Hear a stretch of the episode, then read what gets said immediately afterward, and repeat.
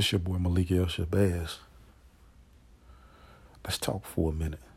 Yesterday, the House got the bill passed.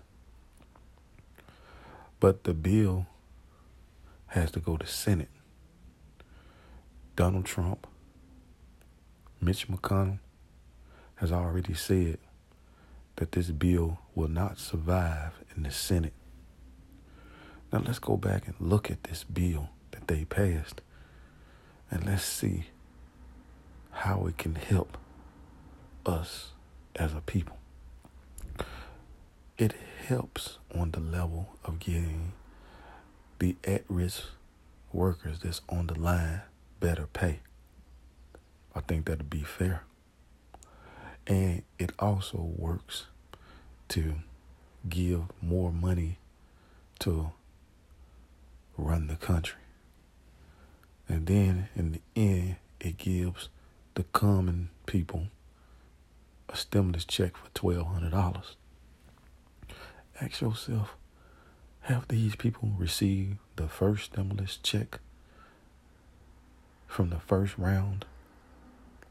And what would we be doing to bring ourselves out the deficit and out the recession that we're in when there is no major work in the United States?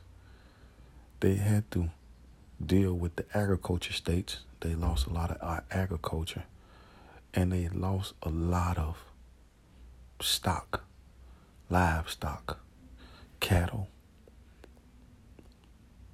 We in a serious serious, serious, serious time. But when you don't understand the stock market about commodities, you don't understand the, co- the, the stock market about live cattle and the foreign currency exchange, you're not able to make rational decisions to benefit your family. Right now we in a time that you have to be mindful because of this pandemic that a lot of people are going to lose their lives. So be mindful and be prayed up and know the difference because of the time that we're living in now is serious. It's hard to reflect. It's your boy Malik El Shabazz. Take flight. Unity is the key.